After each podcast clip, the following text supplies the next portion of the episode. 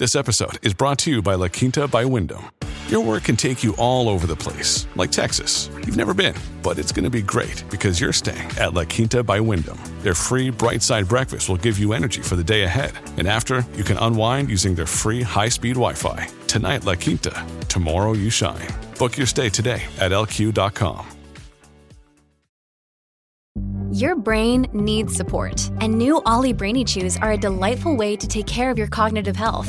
Made with scientifically backed ingredients like Thai ginger, L-theanine, and caffeine, Brainy Chews support healthy brain function and help you find your focus, stay chill, or get energized. Be kind to your mind and get these nootropic chews at olly.com. That's O L L Y.com. These statements have not been evaluated by the Food and Drug Administration. This product is not intended to diagnose, treat, cure, or prevent any disease.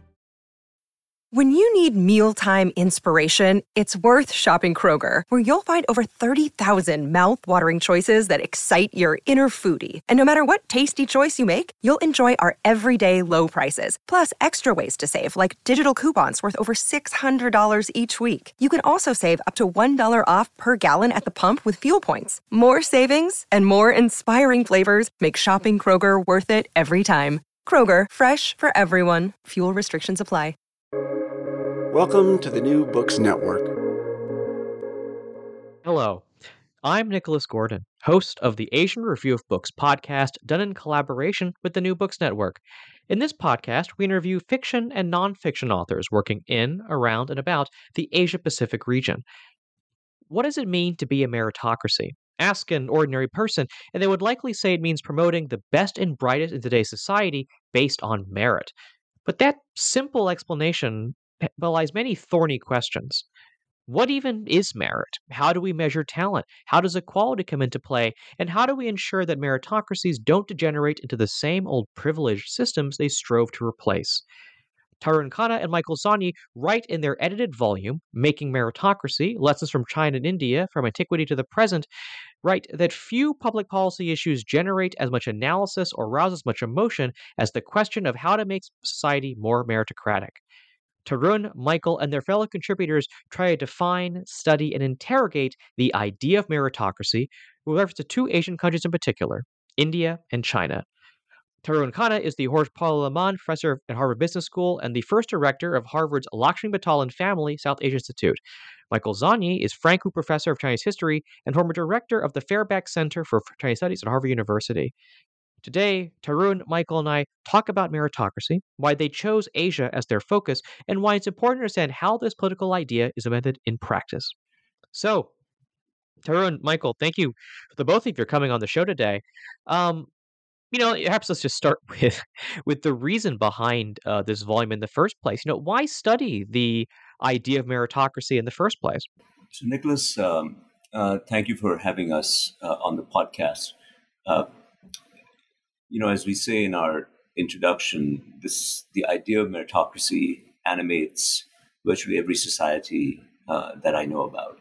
Uh, in most of the developing world, that is my normal haunt. Uh, it's usually expressed as angst about how the elite are capturing those particular societies. In the two countries with which we are most directly concerned uh, in this volume, uh, it has been an ongoing discussion item for certainly for decades, and uh, as our volume makes clear, as the chapters in our volume make clear, for centuries in many instances. Um, so we see it as a pretty fundamental organizing principle for societies, and we don't start with taking uh, making a value judgment about whether it's per se uh, good or not so good, uh, and we let the uh, our colleagues who have contributed various chapters of speak to that issue. Uh, but the central answer is that it's just perhaps the animating principle of how one thinks about the organization of society. So I don't want to uh, start off right off the bat by disagreeing with my dear co-editor, um, but I think there there is actually an implicit uh, judgment on meritocracy um, in the sense that um, there are practical issues around uh, whether meritocracy is a desirable way of organizing society, um, how to go about doing it, and so on. Uh, so there's an instrumental side to this, but I think there is underlying the question also a moral a moral dimension in the sense that um, a a society in which um, all people have the the the the opportunity to fulfill their potential is, I think, we would all agree, uh, uh, a good society in contrast to a society where people don't have that opportunity, where people are constrained by the circumstances of their birth, uh, where their opportunities are limited. So uh, I guess it's it's it's perhaps I would say that that well meritocracy is is not the only way to create a good society. There are possibly other ways to create a good society. There is a kind of moral dimension here um, that that uh, meritocracy is widely seen as um, w- one way to organize a good society, and therefore perfecting meritocracy, improving meritocracy, thinking about meritocracy and how it should be accomplished is not simply an intellectual question, not simply a historical or a social science question, but actually also a moral question as well. So I, I agree with the moral dimension for sure. Uh, but I guess my uh, uh, orientation coming into the project, uh, Michael and Nicholas, was that it's possible that we see um, that it is so subject to abuse that one should revisit whether at a practical level it is doable or not. Uh, and in fact, we do have a point of view at the end of the book on that issue, which we'll get yeah. to, I'm sure. Mm. Yeah, I wouldn't. You know, I, wouldn't I, dis- I, wouldn't disagree with you. The the, the uh, it's actually been an interesting process. Uh, I would not have thought of meritocracy as a moral question before we started, but as we reach the end of the project, I find that conclusion inescapable. And of course, in the way of such edited volumes, we would we would I mean we might well have had a moral philosopher weigh in had we known at the end of the project what we had we known at the beginning of the project what we what we know at the end. And in fact, um, there's a whole other book that's formulating, I think, in both our minds of a very different book, uh, which would include all of our wonderful contributors, but then a whole bunch of other contributors uh, on topics that didn't occur to us until after the book was compiled. As a process, I might add, as a result, I might add, of a process that was many, many years in in the in the making. And I think one of the things that helps the volumes stick together in ways that edited, many edited volumes do not is that we really the book is really the product of a conversation that has been going on for six or seven years uh, with different voices coming in, popping out, but a kind of core group of engaged participants. Um, the book reflects who who was in that conversation, but other conversations are equally possible. So, I mean, one of my questions is, you know, why why focus on Asia? And I know this might be instrumental in terms of who was in the room, who was part of these conversations, but then kind of why why are Asian examples front and center in this volume? And I ask because, you know, in Western countries, and especially in the US, there's lots of debate about meritocracy, um, how to best achieve meritocracy. Lot, there are a lot of conniptions about meritocracy in the West. Um, so, so, so why then are Asian examples kind of front and center in this edited volume? True. Maybe I'll I'll I'll I'll start on on this one. The, the I think the simple the simple answer um, is that the the conniptions, as you call them, about about meritocracy in the United States uh, suggest that this is a central uh, uh, question shaping the future of the polity, the future of the country, um, and these conversations seem to take place in an echo chamber, as if no one in any other society ever in history anywhere else in the world has ever thought about these issues. And so, a central reason to answer your question, a central reason for putting China and India front and center is simply to make the point that if we are having this uh, all consuming and, and consequential debate, does it not simply make sense to look at comparisons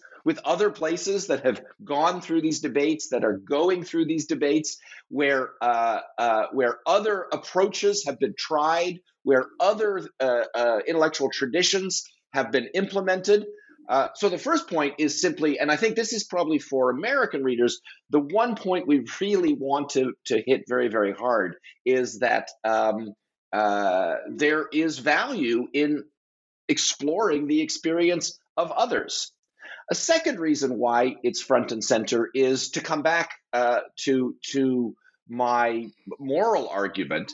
Um, India and China are large countries, uh, so hundreds of millions of people uh, who are growing up in those societies and billions of people who have grown up in those societies have um, their their opportunities and their capacities to fulfill their potential have been shaped by the constraints within that society, the impact of hereditary uh, um, uh, um, uh, inertia, and also by attempts to undo those effects. So it's both a useful case study for the American debate, but also uh, enormously important in its own in its own context, uh, in its own right.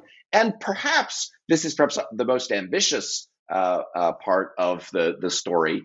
Perhaps um, all three societies have something to learn from one another, and other societies as well.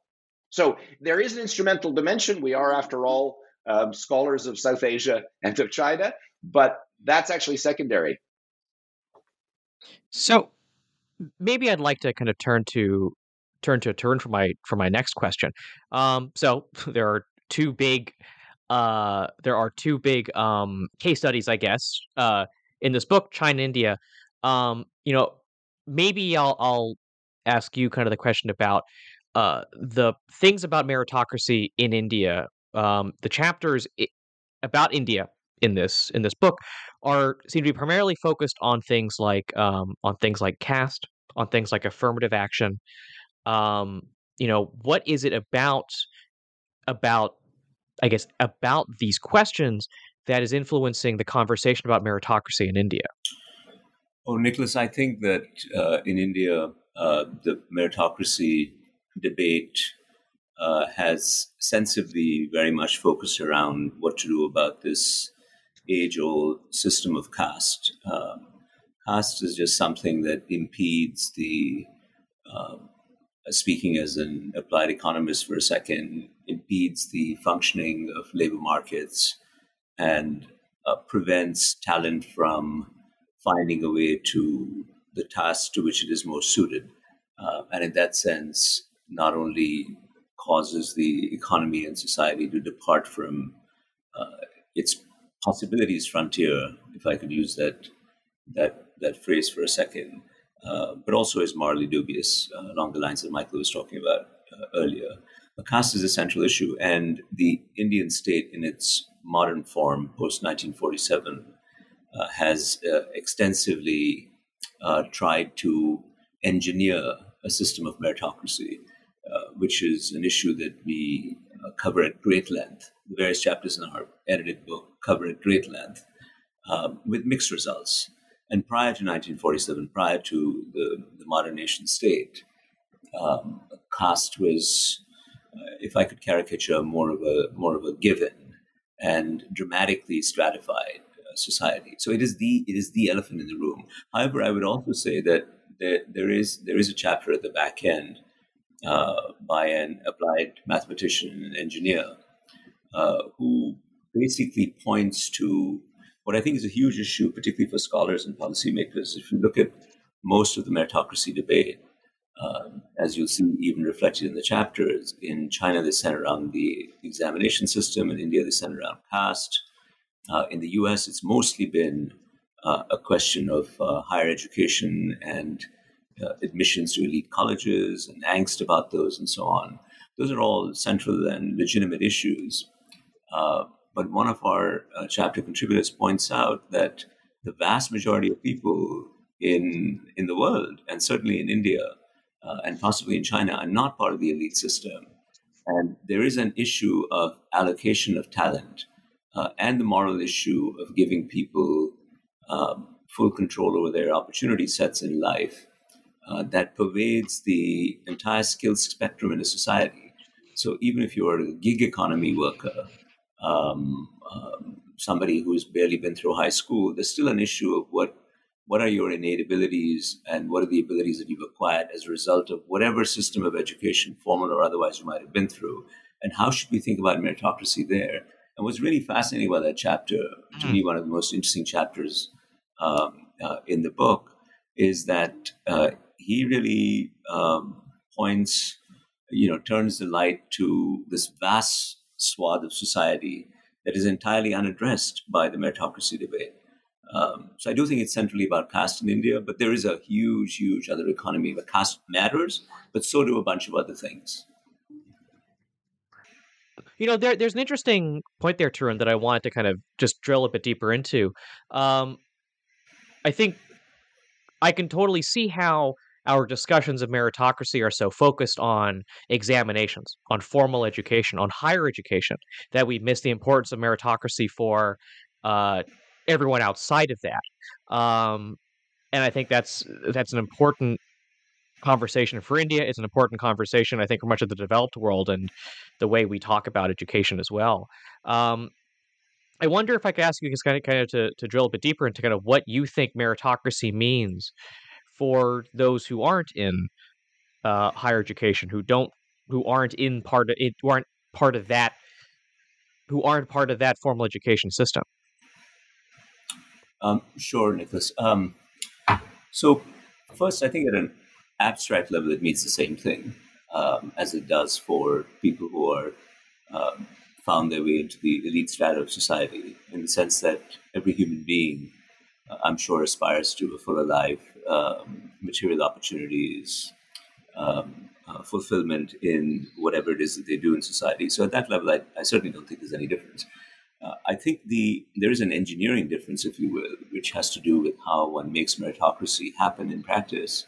And what that chapter that I was referring to by it, it's by a, a, colleague named Varun Aggarwal, who's an MIT graduate and an entrepreneur in India and an applied math person. Um, what it makes clear is that uh, we have uh, given short shrift as a society to realizing that the technologies exist now uh, to begin to put in place a system of meritocracy uh, for, for want of a better way of describing it, for blue collar uh, workers. And it's incumbent upon us to at least try. Um, it's not easy, but uh, neither is meritocracy for the elites. So, what I found interesting about that chapter is uh, an, an, attribute of uh, this book that Michael and I have co edited is the juxtaposition of very different um, intellectual stabs, if you will, at uh, a gargantuan topic. You know, you've got the philosophers, you've got the legal scholars, you've got the historians and the economists, uh, and now you've got the uh, applied math uh, people also speaking to this issue. And as Michael said, you know, what's indicative of a, of an intellectually generative process is that at the end of the book, uh, you know, there, there, are many others that we would have included um, had we had the foresight and wisdom uh, ex ante uh, to do so. At Evernorth Health Services, we believe costs shouldn't get in the way of life changing care, and we're doing everything in our power to make it possible. Behavioral health solutions that also keep your projections at their best? It's possible. Pharmacy benefits that benefit your bottom line? It's possible. Complex specialty care that cares about your ROI? It's possible. Because we're already doing it. All while saving businesses billions. That's Wonder made possible. Learn more at evernorth.com/wonder. Ryan Reynolds here from Mint Mobile. With the price of just about everything going up during inflation, we thought we'd bring our prices down. So to help us, we brought in a reverse auctioneer, which is apparently a thing. Mint Mobile unlimited premium wireless. Ready to get 30, 30, bit to get 30, bit to get 20, 20, 20, bit to get 20, 20, bit to get 15, 15, 15, 15 just 15 bucks a month. So, Give it a try at mintmobile.com/switch. slash $45 up front for 3 months plus taxes and fees. Promo rate for new customers for limited time. Unlimited more than 40 gigabytes per month slows. Full terms at mintmobile.com. So, let's flip over now to China and I want to kind of ask you this question, Michael. You know, China um, has this very long history, or says it has this very long history of meritocracy, of of the civil examinations, um, the imperial examinations to join the imperial civil service, uh, which has now kind of become uh, the Gaokao, which is our modern equivalent. Um, I guess how uh, there's this idea that kind of meritocracy is very central to Chinese history and the Chinese conception um, of itself as a society. Uh, it's certainly something that I know European thinkers like like Voltaire were very into the idea of China as a meritocracy. Um, I wonder if you might kind of talk a bit more about about how you see meritocracy fitting into, uh, I guess, China and its conception of itself as this kind of long civilization. Sure. Well, um, let me take that question from um, uh, from three perspectives: uh, a historical, a contemporary, and a um, what we might call a um, an instrumental.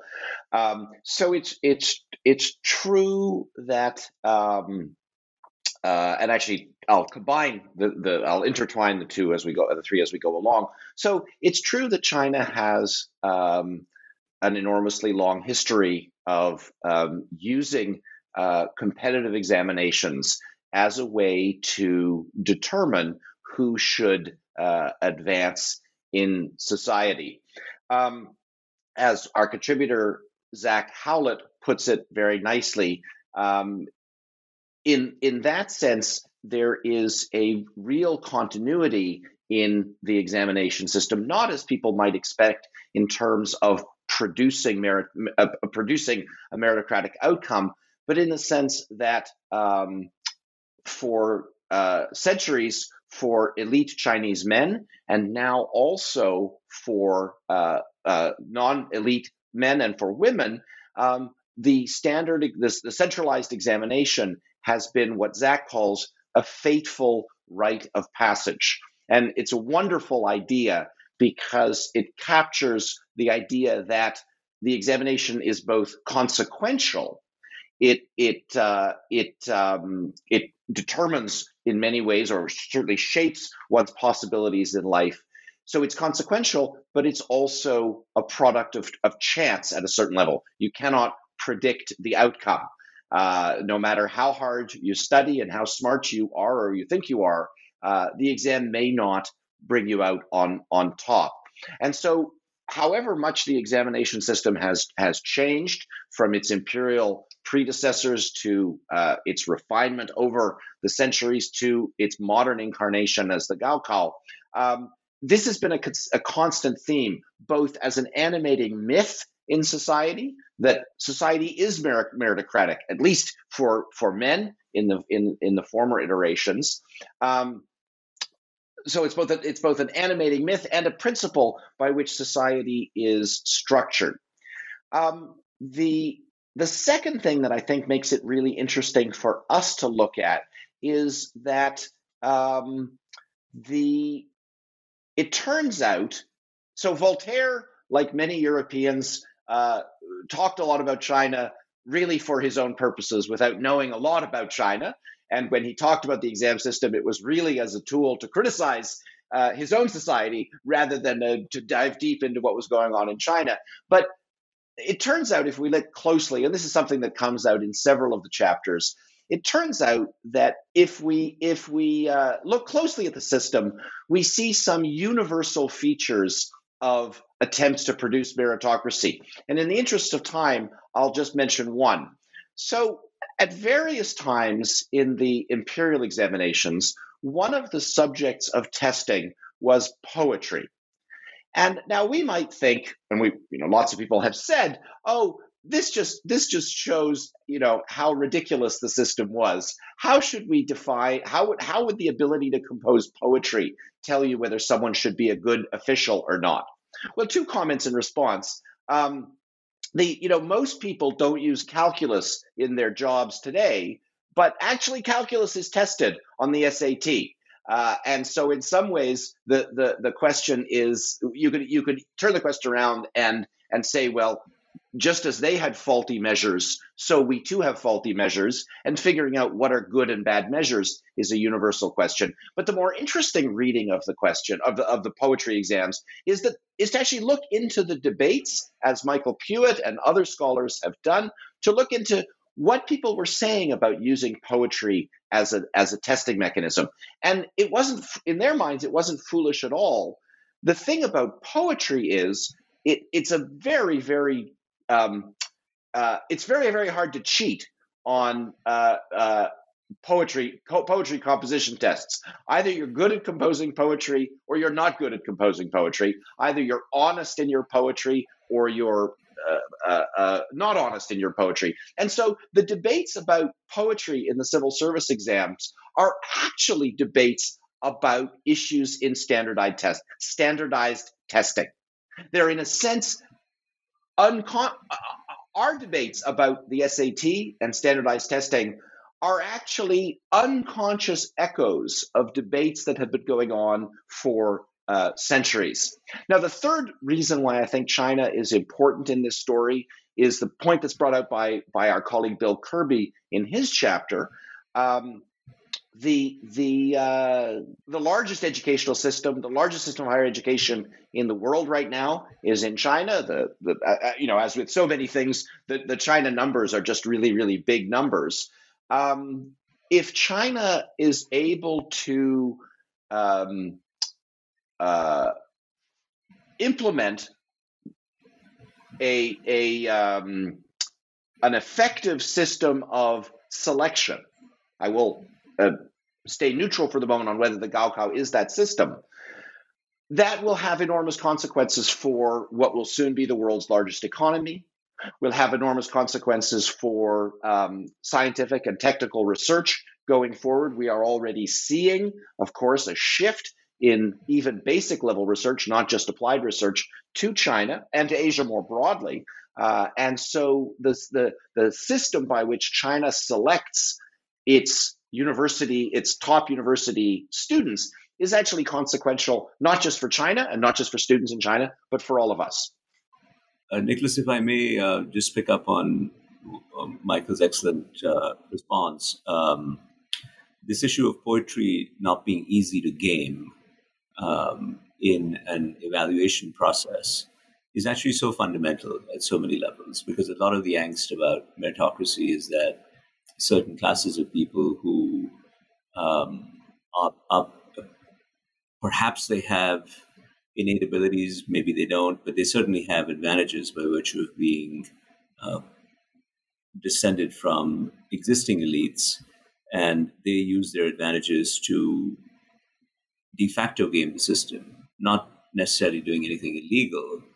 Um, in some countries, they might do something illegal, uh, but not necessarily doing something illegal, just having access to more resources. And we can see that even in our uh, surroundings in Cambridge, Massachusetts. Um, um, you know, if you're lucky enough to go as a high school student to a good school, uh, you have uh, uh, moderately or very affluent parents, the amount of attention that is lavished upon the child to get them ready for college. Um, it's not hard to see why people of more modest means would see that as unfair somehow in determining uh, true potential uh, of the human being, uh, so to speak. So, uh, you know, it seems to me that when you when you take an engineering perspective to how do you create a meritocratic system, which is an idea that sort of animates me uh, uh, from, from, for quite has animated me for quite some time. Um, the idea of finding things that are trickier to game and you can you know if you if we think creatively this is not part of the book we think creatively there are probably other things that we could come up with. You know companies routinely put people in teamwork situations um, to ascertain different attributes of the person that might affect um, their ability to perform uh, in a collaborative creative enterprise. Uh, and that's something that you know the SAT or the Gaokao certainly is not going to measure, or the tests in India for the Indian Institute of Technology or what have you. Uh, so I think if one of the admonitions I hope that comes to us as a result of this volume and hopefully others that uh, people pick up on uh, is that we need to think a little bit more creatively than being stuck um, in the important but uh, old debates about you know whether uh, whether exams are good or reservations in India are good or bad or affirmative action is good or bad. Uh, those are important, but those are not the only debates. You know, I think it, the things you've talked about kind of uh, come through in several of the chapters. Um, this question of of or this this point you raise about kind of meritocracy um, the people who benefit from meritocracy then invest more time and effort into their children, which then kind of leads to the creation of kind of it, it, complicates the conversation about meritocracy uh, that came through that comes through the chapter. I think um, definitely on the chapter on Singapore, um, which uh, which unfortunately we don't have um, enough time to get into today.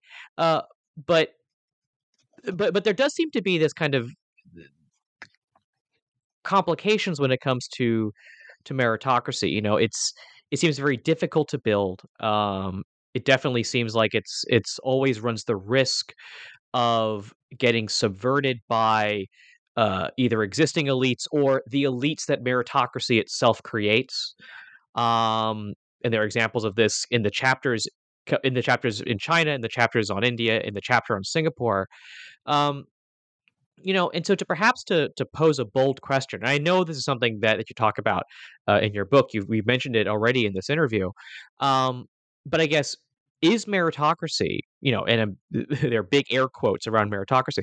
Is meritocracy something um, we should or can strive for at all in our in our societies?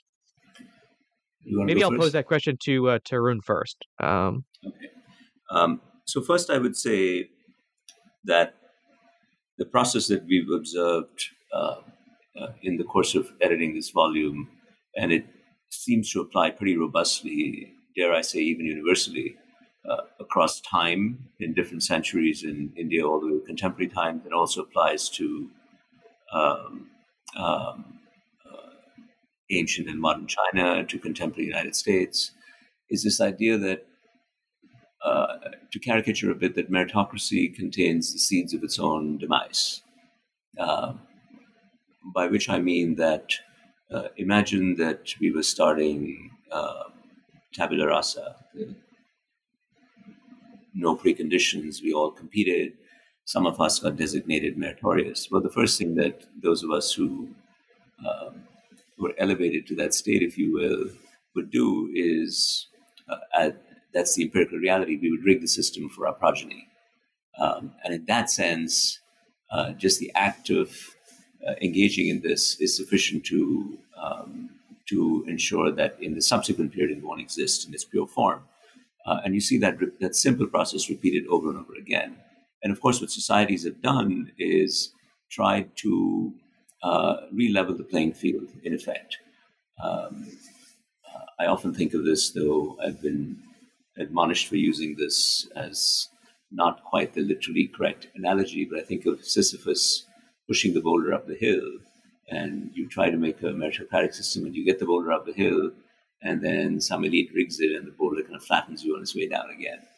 Um, but you see societies continually um, repushing the boulder up the hill to get it fairer, more efficient, uh, more morally justifiable, and what have you. And they do this by uh, uh, what we refer to in the book as compensatory discrimination. Uh, in other words, saying that thus and so deserves an extra hand uh, because either of past uh, depredations on their um, ancestors or their circumstances, um, or, or, or because for whatever reason they didn't have access to the same, shall we, you know, things like coaching services or supplementary services to put them on a level playing field. And then that process just keeps repeating itself. So that's all to say that the that the that the making of the meritocracy, hence the title of the book, um, is itself a fascinating issue. Um, on the issue of whether we should strive for it, uh, now now that we've established that it's actually a very tricky thing, um, and there have been some celebrated uh, volumes. Um, one of them, notably by our esteemed uh, colleague uh, Michael Sandel, um, suggesting that maybe it's really not worth it because uh, it's not clear that it's um, possible to do it fairly. And anyway, people pursuing meritocracy, whether they are they succeed in the material sense or don't succeed, uh, all end up uh, fairly unhappy uh, with the process. Why why kind of bother?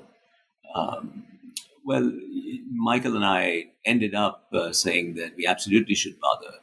Um, uh, a because um, uh, no counterfactual is uh, provided by uh, any of the uh, people who are discontented with meritocracy. And it behooves us, if we want to make pronouncements on how to set up societies, be presumptuous enough to do that, then it behooves us, if we're tearing down an edifice, to provide uh, at least the contours of an alternative one. Uh, but we don't see that. And societies have, I think there's something to the empiricism, which is societies have encountered these difficulties time and time again and have continued to go back to, to try to make it again. This is a really important issue, so I'll, I'll hand off to Michael here.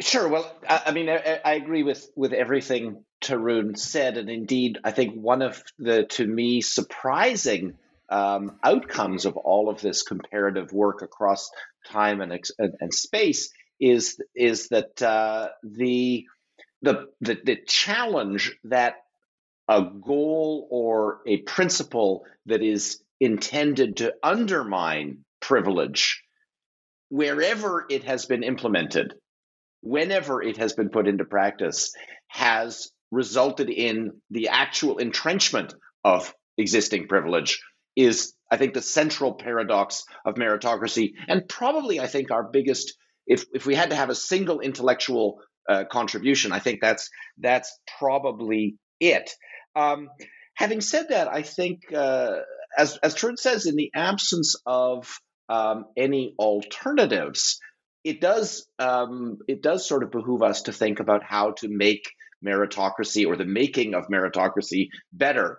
Um, I'll just mention very quickly um, three elements of that. Um, the first is that um, to be conscious of this problem of elite capture, um, described most directly by Ajantha Subramanian in her volume on the IITs, where she makes the argument that that uh, um, a rhetoric of merit uh, in the Indian IIT system is actually used as a way to conceal um, entrenched privilege. Recognizing that problem is surely part of the uh, process of addressing it, if not solving it. A second broad uh, uh, conclusion or a, a, broad finding would be that um, that meritocracy has to be um, that the, the, the, the, definition of meritocracy has to be dynamic. Um, and so debates about what should be the end state of a meritocratic system are never going to be productive because what constitutes meritocracy uh, is what, what, what, what society de- deems as meritocratic shifts, but also uh, what, what uh, um, uh, what, what will what will enable uh, elites to game the system is the capacity to specify meritocracy. And then the third point, which I think again is, I think this is really, for me at least, one of the powerful conclusions to the volume, is that it's hopeless to pretend that long term aspirations to meritocracy are not in the short term anti meritocratic. And recognizing that in, in the sense that some people's opportunities uh, will not be fulfilled in the hope of a long term bettering of uh, everyone's opportunities, that has to be recognized as part of the debate. Finally, just to just to close, um, I'm reminded whenever this issue of whether we should just abandon meritocracy comes up, I'm reminded, of course, of Churchill's comment about democracy.